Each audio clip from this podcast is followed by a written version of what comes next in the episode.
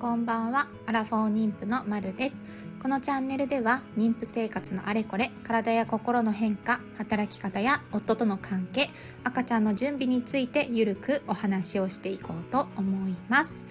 今日のテーマは出産まであと100日になりましたということでお話をしていきたいと思います。妊婦の皆さん、いろんなアプリ使われていますかね。私はですね、たまひよっていうアプリをちょっと使わせてもらっていて、そうするとね、出産予定日とかを入れると、なんか自動で計算してくれるっていうか、あと何日ですみたいなのがね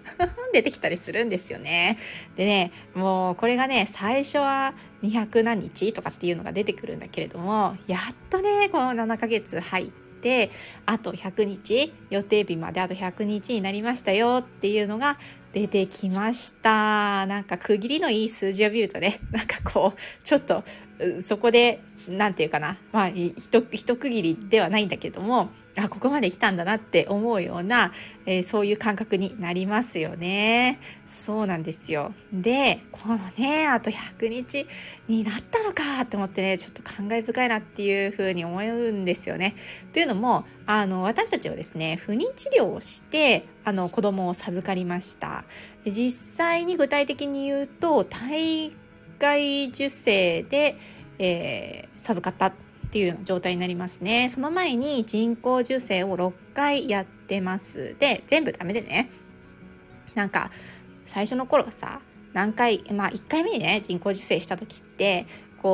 できるかななんてちょっと期待をねしちゃったりとかしてね、でまたリセットされちゃったりとかすると、ダメだったかみたいなね風に思ったりとかね、そういうのがあって、で結果的にさ、6回やって、もうなんか最後の方はあんまりもう期待もせずに、月のルーティンみたいな感じでね、そういう風な不妊治療をしたなとかっていう風に思います。で、そこから体外受精にステップアップをしまして、でそこで、1回いいですね、1回目の体外受精で、今の子を授かりましたっていうような状況です。この、不妊治療のことについてはまた詳しく説明というか、ちょっと共有をできるような機会を設けられたらなっていうふうに思うんですけども、そんな感じでね、私たちは不妊治療で、子供を授かってっていうので今に至りますっていう感じです。でね、もう本当に不妊治療だからね、分かるじゃないですか。すぐその肺をお腹の中に戻して、でそこから1週間から10日くらいかな、ですぐにもう病院で血液の検査をしてもらって、でも正確なそのホルモンの数値っていうのを出して、これはちゃんと着床してますねとか、これはちょっと残念でしたねとかっていうのがね、すぐにね分かるんですよね。だから自然に妊娠をされた方よりもおそらくちょっと早くちゃんと着床しているのかどうかとかっていうのは分かるじゃないかなっていうふうに思いますね。そっからね、もうね、だからこそなんだけども、長いんだよね多分自然に妊娠された方で、特にそんなに妊活とかって張り切るとかっていうことがなくて、本当に自然に妊娠された方って多分ね、ちょっと気づかないんじゃないかな。8週とかね、9週とかね、それこそ体調に変化が出てきて、なんかちょっとそういえば生理遅れてんなみたいな感じで気づく場合が多いんじゃないかなっていうふうに思うんですけど、私みたいなね、不妊治療をした人っていうのはね、もうね、すぐに分かる、もう超初期みたいな時から分かっちゃうわけですよ着床してるとかね。もうそうするとさ、そっからね、本当に自然に妊娠した人たちが全然気づかない、全然不安もない状態で過ぎていった数週間っていうのを、私はね、すごくね、もう不安でっていうか、ちょっとね、実感も半分ないし、ほら、お腹に何も変化もないし、体にすぐに変化が現れるわけでもないので、もうね、それでね、もうちゃんとこれは着床はしてるけれども、次ちゃんと心拍が確認できるのかとか、その前に、その子供を包む袋ですね、それがちゃんと確認されるのかとか、心拍確認されるのかとか、もうね、そういうのをね、とにかくひたすら一日一日が長かったなとかっていうふうに思いますよね。もうそんなんだから、妊娠初期の頃とかね、もう本当にまだ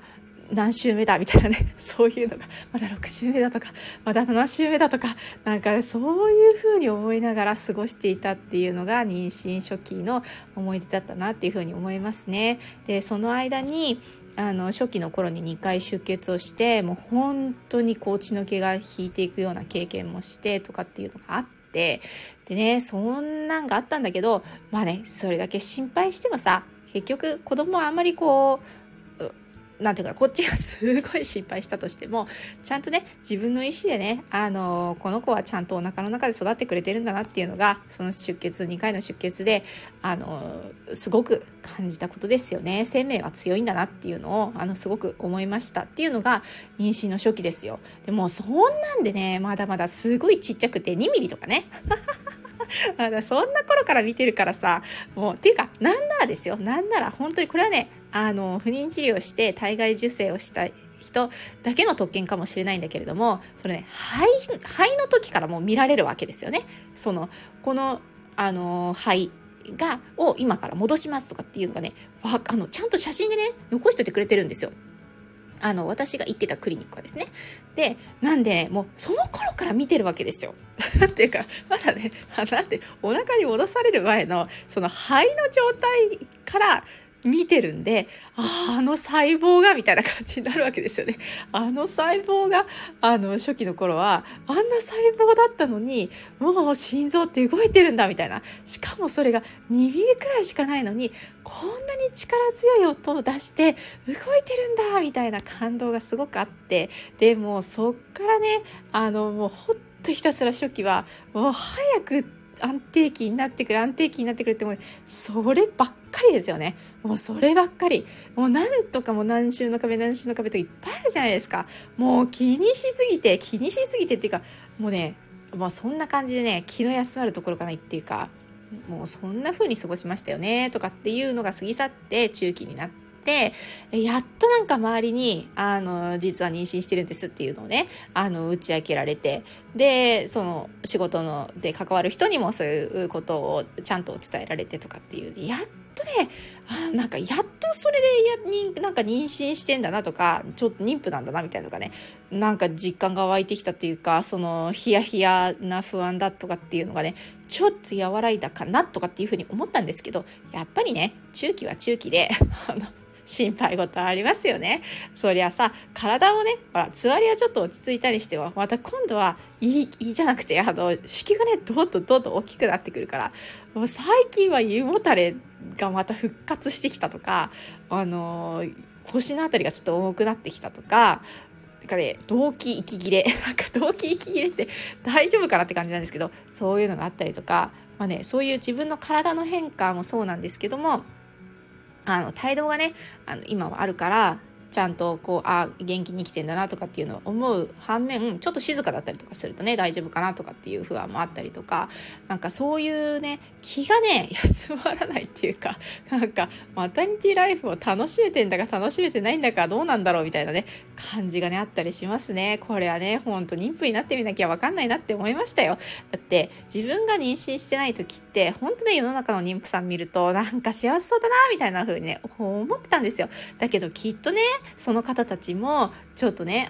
不安に思うこととか、ちょっとマイナートラブルがあってとかいうことをね、幸せの中にもそういうのはあったんじゃないかななんていうのはね、今自分が妊婦になって思うところですね。とはいえ、残り100日で、37週以降ですぐ生まれてくるってなったら、もう100日切ってますよね。もうそういうところで生まれてくるのかって思うと、なんかすごく感慨深いし、あと少しで後期に入るし、ここまで大きくなってくれて本当にありがとうっていうね、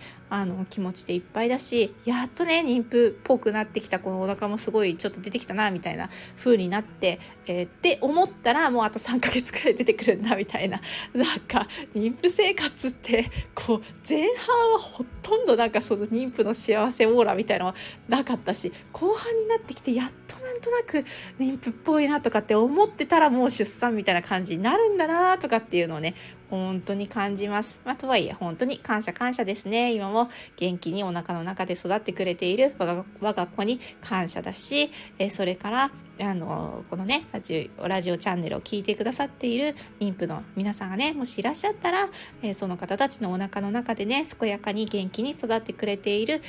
お子さんたちにも感謝だし、お腹をねちゃんと、守りながら、もう食事管理とかね体重管理とか大変な中でもね、そうやって子供をお腹の中で育ててくれている妊婦さんたち、本当にお疲れ様ですということでまたもうちょっとね、また3ヶ月くらい妊婦生活があるので、ちょっと楽しみたいなって思います。皆さんもぜひね、ちょっと2月で暖かくなったり寒くなったりみたいな気温の変化があるみたいなんですけども、ぜひ体を大切にね、休め